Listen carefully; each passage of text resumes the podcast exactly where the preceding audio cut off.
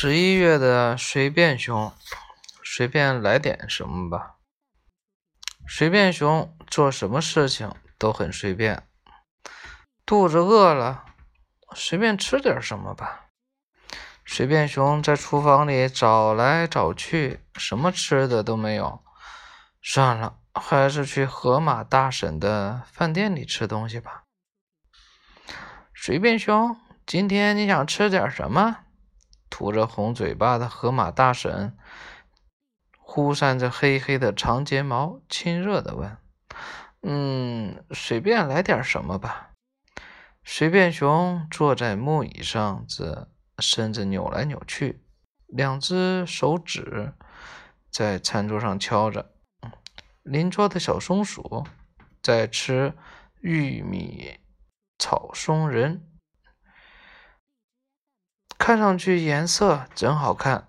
随便熊笑呵呵的对河马大婶说：“我要那个玉米炒。”河马大婶张开嘴巴喊：“嗯，等一等！”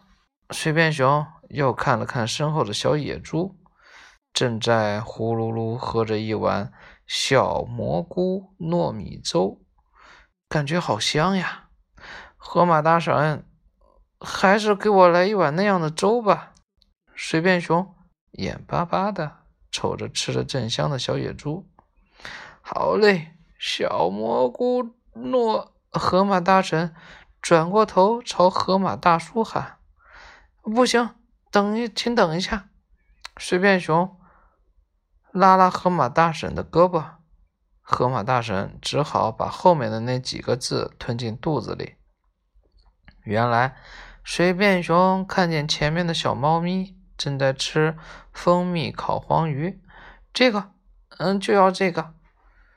嗯，你确定要这个吗？河马大婶停了一下，问道。嗯嗯，随便熊认真的点点头。我确定要这个。河马大婶张开嘴巴，紧张的盯着随便熊，他要确信随便熊能这下真的。不会再更换了，才可以喊。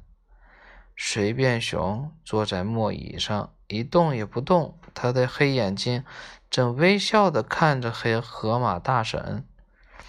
呃，蜂蜜烤，慢着！碎片熊突然开口了。呃，蜂蜜烤黄鱼，慢着！河马大婶想发火了。他再也不能容忍这么随便的随便熊了。你到底想要吃什么？我我还想再加一份小蘑菇糯米粥。随便熊看着河马大婶的大红嘴巴，结结巴巴的说：“我的意思是，嗯，光吃不喝怎么可以呢？”看河马大婶愣在那儿，随便熊不好意思的小声说。接下来发生了什么呢？红着脸的河马大婶亲自下厨替随便熊做好了这两样。毕竟再怎么讲，对客人大声说话是自己的不对呀。后来随便熊再也不那么随便了。冬天来了，他来到长颈鹿阿姨开的裁缝店里。长颈鹿阿姨，我要一件冬大衣，白色。